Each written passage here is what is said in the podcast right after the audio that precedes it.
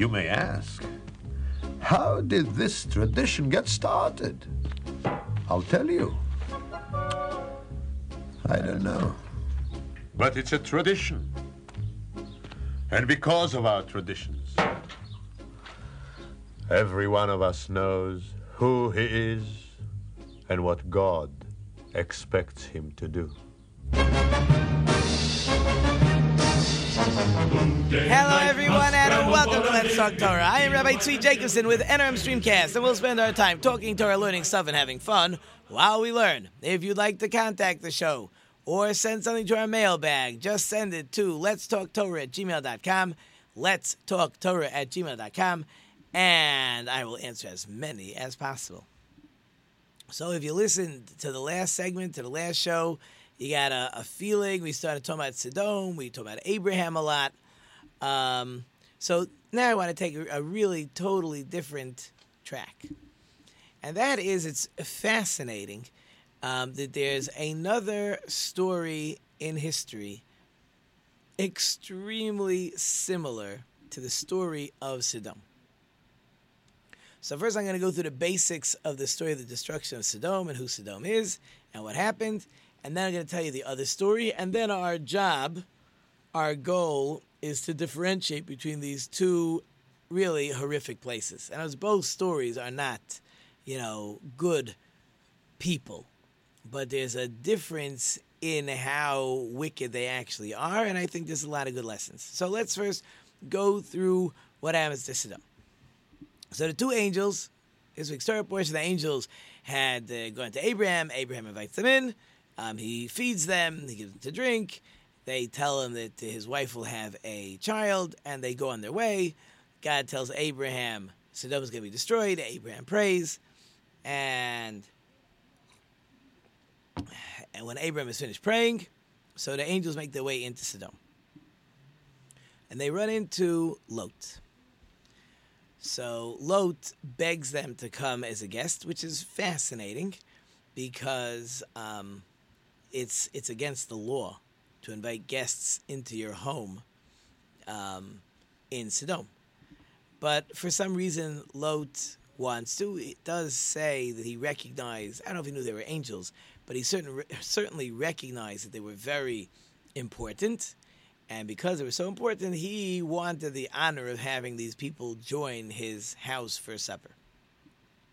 The angels is an important line. The angels say, No, we'd rather stay in the street. And Lot says, No, you can't stay in the street. You come into my house. Brings him into his house. He does say, You know, don't wash your feet from the dirt of the traveling. In those days, it was common that after you traveled, wherever you stayed, you would wash your feet because your feet were all dusty and dirty and uncomfortable. So Lot says, "Do me a favor, don't uh, don't brush off anything from your feet in case they break down the door to check out what's doing with you. Uh, who are you? I can say you just showed up." Okay. Lot sees, I guess, the dinner needs some extra salt, so Lot sends his wife to the neighbor to get salt. Lot's wife uh, complains to the neighbor, "Oh, it's crazy. We have my husband invited guests. Uh, do you have any salt?" Of course, that neighbor now spreads the word and it seems like the whole city is surrounding Lot's house. And they basically say, more than basically, they say, send us out your guests. We're going to have a good time with them. And uh, it didn't mean to just uh, beat them up, it meant uh, in a sexual way also. The Lot tries to plead with them. He says, You know, I'll give you my daughters. You can uh, you can do whatever you want my daughters, but these are my guests. They've come into my house. Um, you can't do something to my guests. You know, officially, I'm responsible to protect them. You can't do that. They don't want to listen to them. We just hired you to be a judge, and now you're doing this. So the angels pull Lot back in, and all the people become blinded. They, or at least they can't find the door. So it could be blind just means they can't find the door, and they all make their way home then the angels tell Lot if there's anybody else in the city that you want to take out with you, go go get them. And he tries to get his daughter-in-laws to come, and they don't want to come. By the next morning already, um, the angels tell Lot, that's it. And they take Lot, and his wife, and his two daughters, and they take him outside the city, and they say, run, you don't deserve to turn around. Um, so don't turn around, and just head head for the hills. And Lot says, I don't want to go to the mountains. That's where Abraham is. Won't be good for me. Can I go to this city? It's not so old. And the angels give in, and Lot will go there temporarily, and eventually he'll go into the mountains. Lot's wife turns around because she's probably hoping her two daughters, the two married daughters, are following her, and they're obviously not. She's famous that she turns into a pillar of salt. Fine, end of story. So again, this is we and we talked in the last segment. If you don't know all the things that are famous for what uh, Sodom did, just check the last show. We went through some of those details, some of those things they did, what kind of city they were, in a little more detail. Now I'm going to tell you a story that takes place. Um, the story is written in the last chapters of Judges. Exactly when it takes place is not clear, but it takes place somewhere in that period of time after the death of Joshua, before uh, before King Saul comes along. So in that 365 year window, somewhere during that window, this story takes place. So what happened was there was a a guy had a concubine. He suspected his concubine of not uh, of not being faithful, so he sends her home. And then a few months later, he he goes after her to you know see what the situation is. Now, just understand the translation of concubine is that it's not a full fledged marriage. In other words, when we marry somebody, you have to give the ring, you have to give her something, and there's a document called the ketubah which says all the requirements that a husband has to his wife. Um, so that makes a full fledged marriage. A concubine doesn't have that stuff. Technically, as long as she's in the husband's house, so she's his, but if she wants to pack out, she could. No divorce document is necessary. It's a different level of marriage. Anyways, the guy goes to, uh, she's back by, by her father, and her father wants her to stay married to the guy.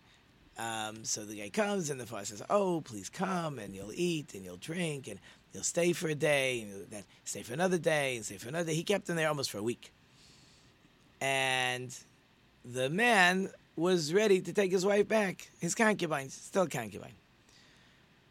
So finally, he says to his father-in-law, "You know, it's been nice here. We've been partying, and you've been very good, and I understand you've been feeding me, and you've been taking care of me, but we got to leave." So he loads up the donkeys with food, food for the donkeys, and, and food for them, and wine and stuff. And they they leave whatever city that was, and they're traveling. Now again, in those days, you, you can only travel so far, right, by foot. So first, it seems they're near one area, and the lad that was with him said, "This is not a good area. Let's travel a little further."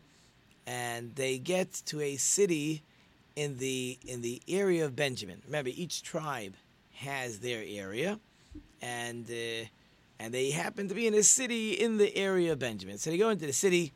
There's no one around. No one sees them. So basically, they camp out in the middle of the street. Right? Remember, we had the story with the angels before. Right? The angels were willing to stay in the street. This guy is in the street, but he'd rather be in someone's house.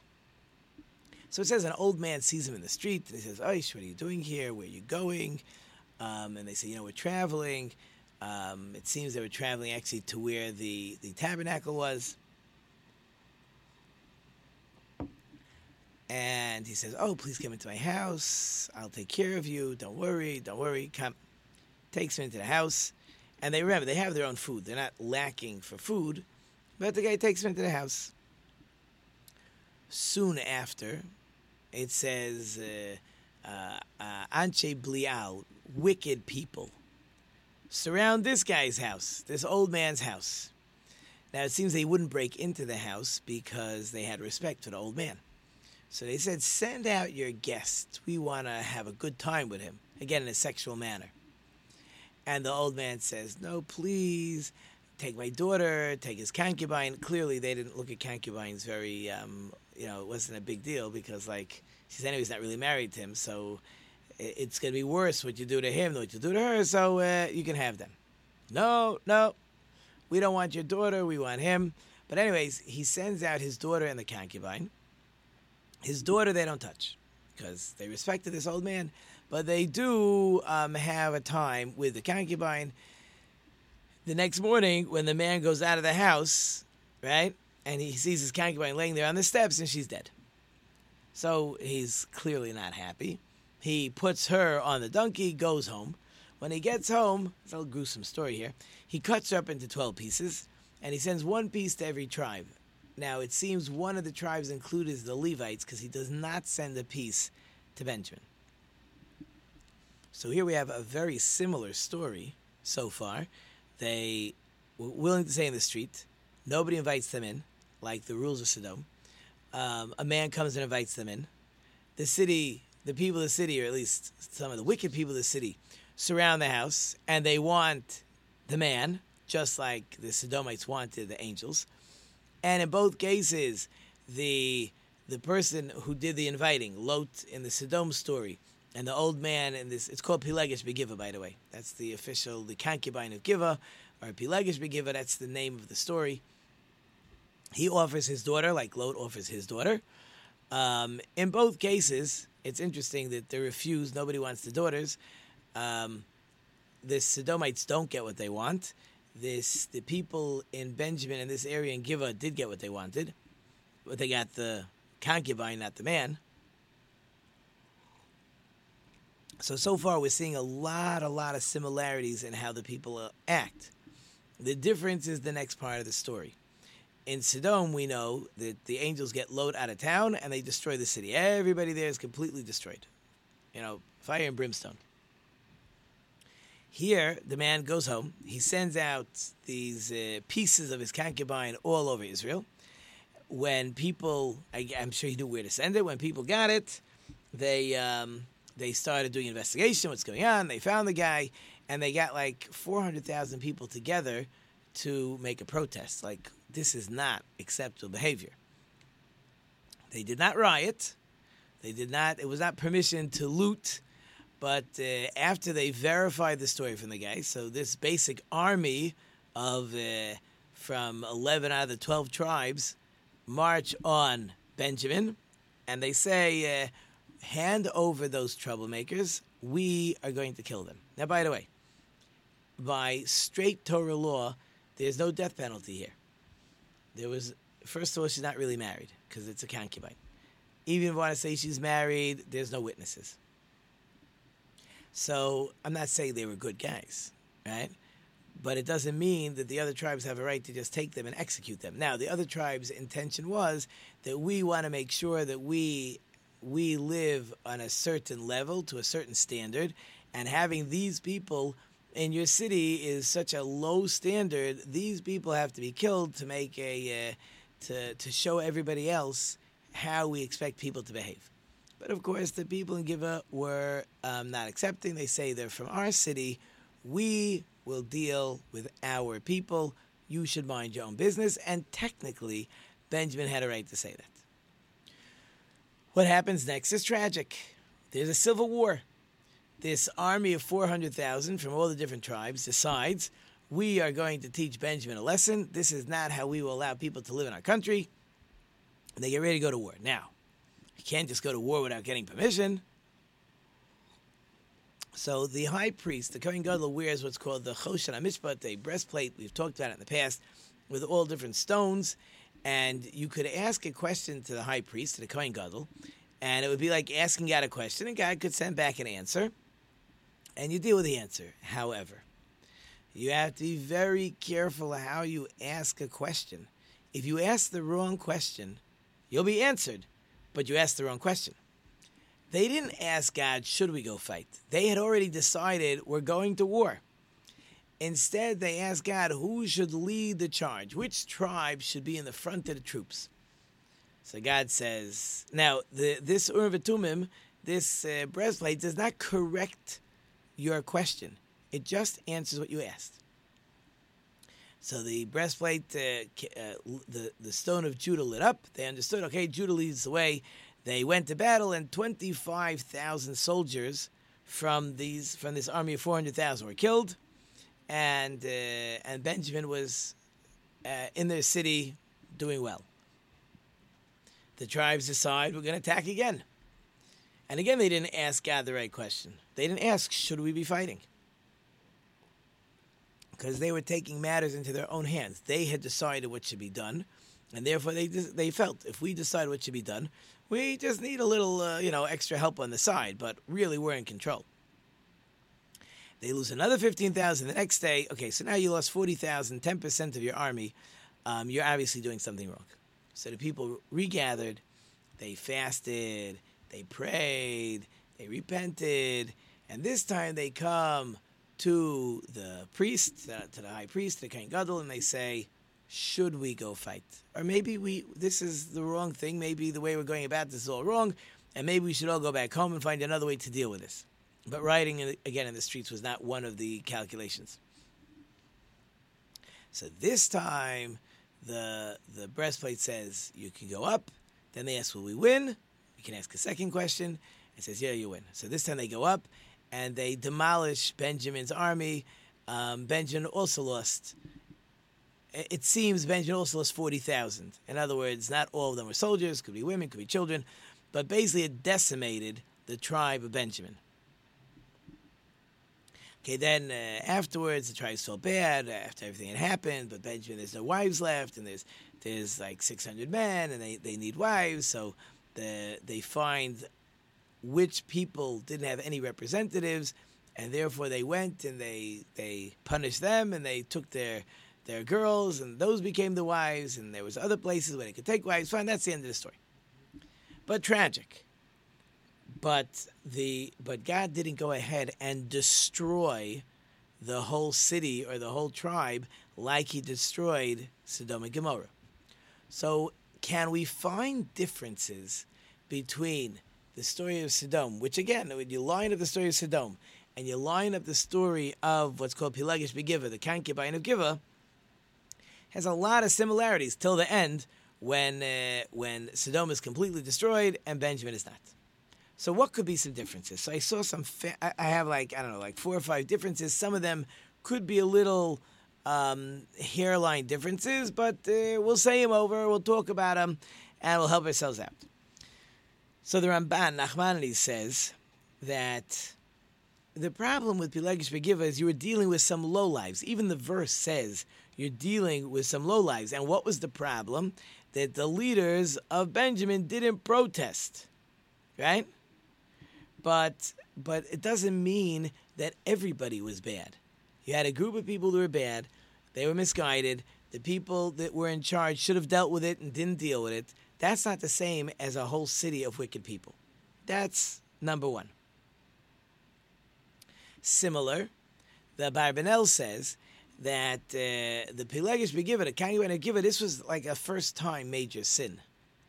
While Sodom lived this way every day. This was their regular mode of operandi. This they they lived as being cruel, evil, wicked people.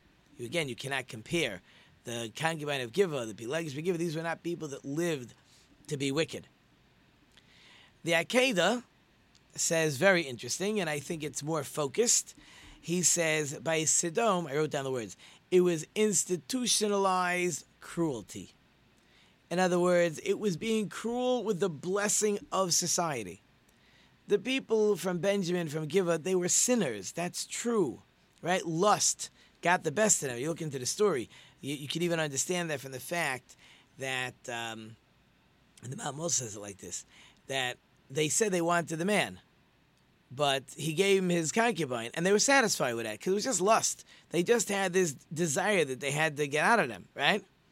In other words, this society in Giva basically was a good society. You had a you had this group of people that uh, that their their evil inclination, their lust, got the best of them. That doesn't mean that the whole area has to be wiped out. Again, by Sodom, this was their culture this is who they were. They were wicked people culturally. They didn't give charity because that's what they all believed. While and they believed if somebody comes to town and you want to take the guy and uh, and do whatever you want with him sexually, that's part of our culture. You're allowed to do such a thing. While in Giva, by by the Pilegesh Giva, this was like a first time, one time they couldn't uh, fight the evil inclinations. I'm not saying they were good, but they weren't so bad. It wasn't in their bones. It wasn't part of the kishkas, as we say, to be so bad that they deserve that they should all be wiped out. Um, Samson Hirsch says also similar, same idea that the that by Sodom, this was law. The law was we are anti-charity, right? The law was that if you come to town as a guest, we could do whatever we want with you. That's the law. In in in this area in Gibeon, Benjamin, of course, wasn't the law. That's ridiculous. You had some rotten guys, and the people on top uh, didn't know how to deal with them. But that's not a law. If your city has laws to be evil, you have to be destroyed. If there's some evil people in your city, okay, they should be dealt with. There's different ways of dealing with them, but if you don't deal with them, it doesn't mean that your city deserves deserves to be turned over. However, one thing I think in both stories is interesting to note.